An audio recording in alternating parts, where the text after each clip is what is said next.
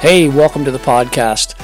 This is the Surge Effect, and I'm your host, Mike Surge. This podcast will be talking about anything and everything life in general to current events and past events, and all things about this beautiful and wonderful world that we live in.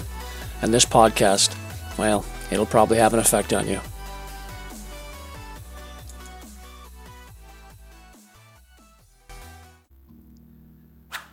Thanks for uh, joining this episode of the Surge Effect. The message that I'm about to share with you today is about a man by the name of Dr. Wayne Dyer and his five lessons to live by. Over my life, I've listened to numerous people in regards to life and improving yourself and giving your ideas about your journey. I've listened to the likes of one of my favorite people, Jim Rohn. He was uh, an incredible uh, speaker, and he had a lot of great ideas about this life and what he learned in his life and uh, what he did to uh, help other people in, in, this life. Zig Ziglar is another one I listen to. Napoleon Hill, Anthony Robbins, Les Brown, as well as this man, Dr. Wayne Dyer. So, in this message, I'm going to talk, like I said, about the five lessons to live by.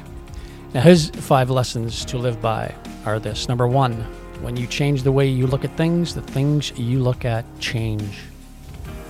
Number two, there are no justified resentments. Number three, what you think is what you become. Number four, have a mind that is open to everything but attached to nothing. And number five, don't die with your music still in you. So let's start with the first one. When you change the way you look at things, the things you look at change. So he tells a story, not only in his books, but he also talks about uh, in one of the videos about him being in his house. And he grabs hold of his car keys, and then the, the power goes out. He drops his car keys, and as he starts to look for them in the dark, he notices that outside the streetlights are still on. So he thinks to himself, hey, I'll just go outside and look for my car keys there because there's light out there. So he goes outside, proceeds to go down his hands and knees and look for his car keys on the front yard. The neighbor sees him and says, Wayne, what are you doing? And Wayne says, Oh, I've, I'm looking for my car keys. And the neighbor starts, gets down his hands and knees and starts helping him. He says, Well, I'll give you a hand. Anyway, as minutes go by, he says to Wayne, he said, Well, whereabouts did you drop them? And Wayne said, Oh, well, in the house. Anyway, the moral of that story is most of us look outwards for something instead of we should be looking inwards for something. Although the physical world, this might be exactly the same, but different people will see different things and consequently have different experiences. What we see, it might be the same, but what we perceive is very different for each and every person. Some people perceive the glass half full, some people perceive it as half empty. Number two, there are no justified resentments. This means don't carry around any resentments for anyone or anything in your life. This will only become a burden inside you and will eventually destroy you. He tells a story about a, a snake and a snake bite that no one has ever died on this planet from a snake bite. That's right, they haven't. What they've died from is the venom over time that courses through their veins from a poisonous snake. That's what will kill you. Not the initial bite, it's the venom that courses through your veins afterwards.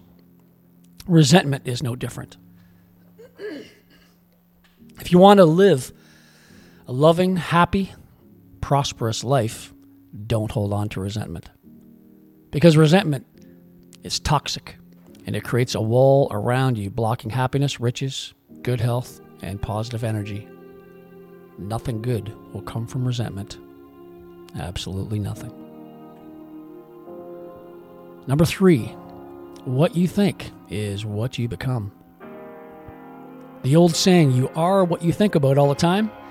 So, for example, If you can choose to see the world through love or choose to see the world through hate, whatever way you look at love or hate, your life will follow that subconscious thought. A Stanford psychologist said that some people have a fixed mindset and others have a growth mindset. The growth mindset, they believe that they can always move towards improving themselves. What you think is what you shall become in the end. Samuel Zulu. Number four, have a mind that is open to everything but attached to nothing. This means to never find things offensive. Now, there are people out there everything offends them, they find everything offensive. I'm sure you know these people. We've all ran into them. You know, the way people dress, their looks, their personality, you know, different situations, the sun, the wind, the rain. It goes on and on and on. It's an endless list because they always look for something to be offended by. These people, they spend far too much time and energy on things that they shouldn't have any effect on them at all. I find that people focus way too much on desired outcomes, that they can block the progress of getting to what they want in the first place. It's not so much the ending, but the journey along the way. And what kind of emotional being are you going to be when you get there? Be mindful of your energy and how you spend it and how you release it. Number five, last one. Don't die with your music still in you.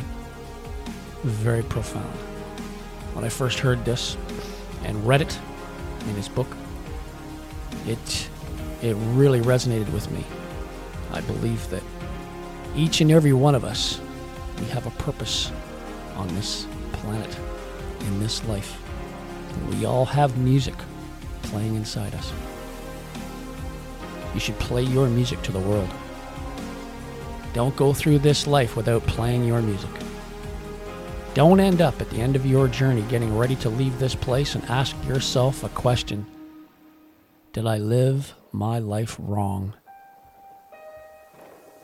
In the same vein to Wayne Dyer's quote above, the phrase could also be replaced with Don't die with your poetry still inside you or don't die with your book still inside you, or don't die with your dance still inside you. Imagine, if you will, being on your deathbed and standing around all the ghosts of the ideas, the dreams, the abilities, the talents given to you by life. And that you, for whatever reason, you never acted on those ideas. You never pursued that dream. You never used those talents. We never saw your leadership. You never used your voice. You never wrote that book. And there they are, standing around your bed, looking at you with large, angry eyes, saying, We came to you, and only you could give us life. Now we must die with you forever.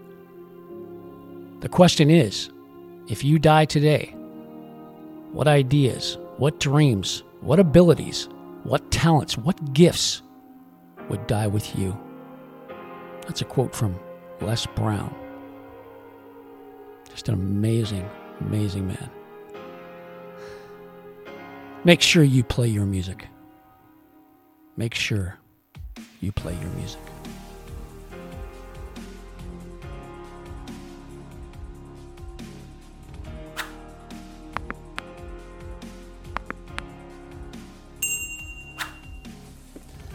This episode sponsored by He Shirts, She Shirts.